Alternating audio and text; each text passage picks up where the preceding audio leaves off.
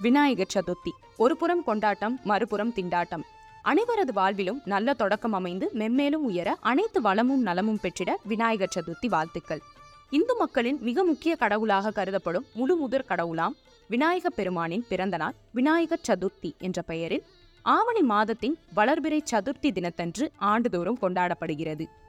அந்த வகையில் இந்த ஆண்டு புரட்டாசி மாதம் ஒன்றாம் தேதி விநாயகர் சதுர்த்தி கோலாகலமாக கொண்டாடப்பட உள்ளது. விநாயகர் சதுர்த்தி என்றாலே நம் அனைவருக்கும் நினைவுக்கு வருவது தீப ஆராதனைகளும் தெருவெங்கும் ஒலிக்கும் மேலதாள ஓசைகளும் கண்களை கவரும் வண்ணமிகு விநாயகரின் உருவச்சிலைகளும் தான் பொதுவாகவே விநாயகர் சதுர்த்தி வழிபாட்டு முறை என்று பார்த்தால் வீடுகள் தோறும் சிறிய அளவு முதல் பெரிய அளவிலான விநாயகர் சிலைகளை வாங்கி வைத்து ஒவ்வொரு நாளும் நெய்வேத்தியம் செய்து படைத்து வழிபட்ட பிறகே ஆறாவாரத்துடன் அந்த சிலைகளை கடலில் கரைப்பது வழக்கமான ஒன்று. ஆனால் அனைத்துமே வியாபாரமாகிவிட்ட இக்காலத்தில் இதுபோன்ற பண்டிகைகள் மட்டும் விதிவிலக்கல்ல.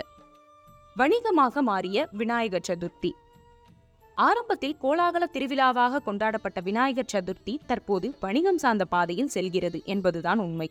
முன்பெல்லாம் எளிய முறையில் களிமண்ணாலான பிள்ளையார் சிலையை செய்து மக்கள் வழிபட்டு வந்தனர். ஆனால் தற்போது வளர்ந்து கொண்டிருக்கும் நவீன தொழில்நுட்பங்களின் தாக்கத்தினால் பக்திக்காக வாங்கி வழிபடும் விநாயகர் சிலைகளில் கூட நிறம் வடிவம் புதுமை போன்றவற்றையெல்லாம் மக்கள் எதிர்பார்க்கின்றனர்.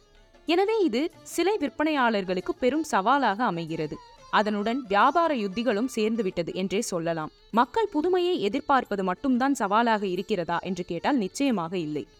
சிலை செய்யும் அடித்தட்டு மக்களுக்கு இருக்கும் சிக்கல்களும் சவால்களும் ஏராளம். சிலை வடிப்பவர்கள் எதிர்கொள்ளும் சவால்கள். வருடந்தோறும் சென்னையை பொறுத்தவரையில் கோயம்பேடு விருகம்பாக்கம் பாரிமுனை கோடம்பாக்கம் டீநகர் மயிலாப்பூர் அமைந்தகரை அண்ணாநகர் ஆலந்தூர் கிண்டி உள்பட பல பகுதிகளிலும் விநாயகர் சிலைகளை விதவிதமாக கண்களை கவரும் வகையில் விற்பனை செய்வர்.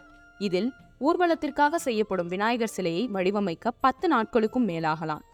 சாதாரண களிமண் சிலை என்று பார்த்தால் நாள் ஒன்றுக்கு ஐம்பது பீஸ்கள் வரை சிலைகள் வடிக்கப்படுகின்றன. இது குறித்து முப்பத்தைந்து ஆண்டுகள் அனுபவம் கொண்ட சிலை வடிவமைப்பாளர் சத்யநாராயணன் தெரிவிக்கும் போது இந்த சிலை அனைத்துமே முழுவதுமாக கைகளினாலே செய்யப்படுகிறதே தவிர வேறு எந்த மிஷின்களும் பயன்படுத்தப்படுவதில்லை. ஏனென்றால் சராசரியாக ஒரு சிலை செய்யும் மிஷினின் விலை ரூபாய் எண்பதாயிரம் முதல் ஒரு லட்சம் ரூபாய் வரையில் இருக்கிறது. இவ்வளவு விலை கொடுத்து வாங்குவது எங்களை போன்ற அடித்தட்டு மக்களுக்கு சாத்தியமே இல்லை. வருமானம் என்று பார்த்தால் மற்ற தொழில்களைப் போல மாத வருமானம் எங்களுக்கு இல்லை. ஆண்டுக்கு ஒரு முறை மட்டுமே வருமானம் என்பதால் எங்களுக்கென்று சேமிப்பு ஏதும் இல்லை. உணவு அன்றாடச் செலவு மற்றும் பிள்ளைகளின் படிப்பு செலவிற்கே அதுவும் சரியாக இருக்கிறது.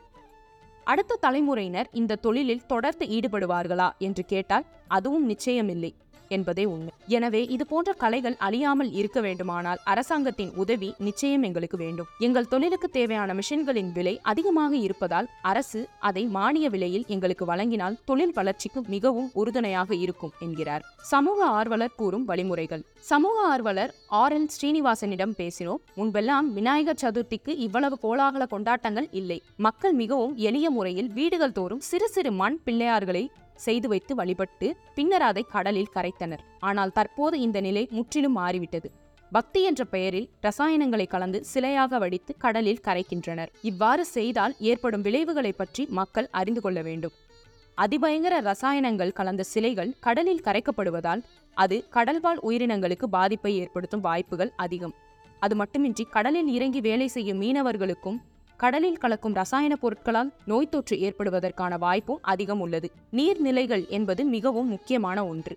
அதனை நம்பி ஏராளமான நடுத்தர மற்றும் அடித்தட்டு குடும்பங்கள் வாழ்ந்து வருகின்றன. எனவே இது குறித்து போதிய விழிப்புணர்வை மக்கள் மத்தியில் நமது அரசாங்கம் கொண்டு செல்ல வேண்டும் என்று வலியுறுத்துகிறார் ஸ்ரீனிவாசன்.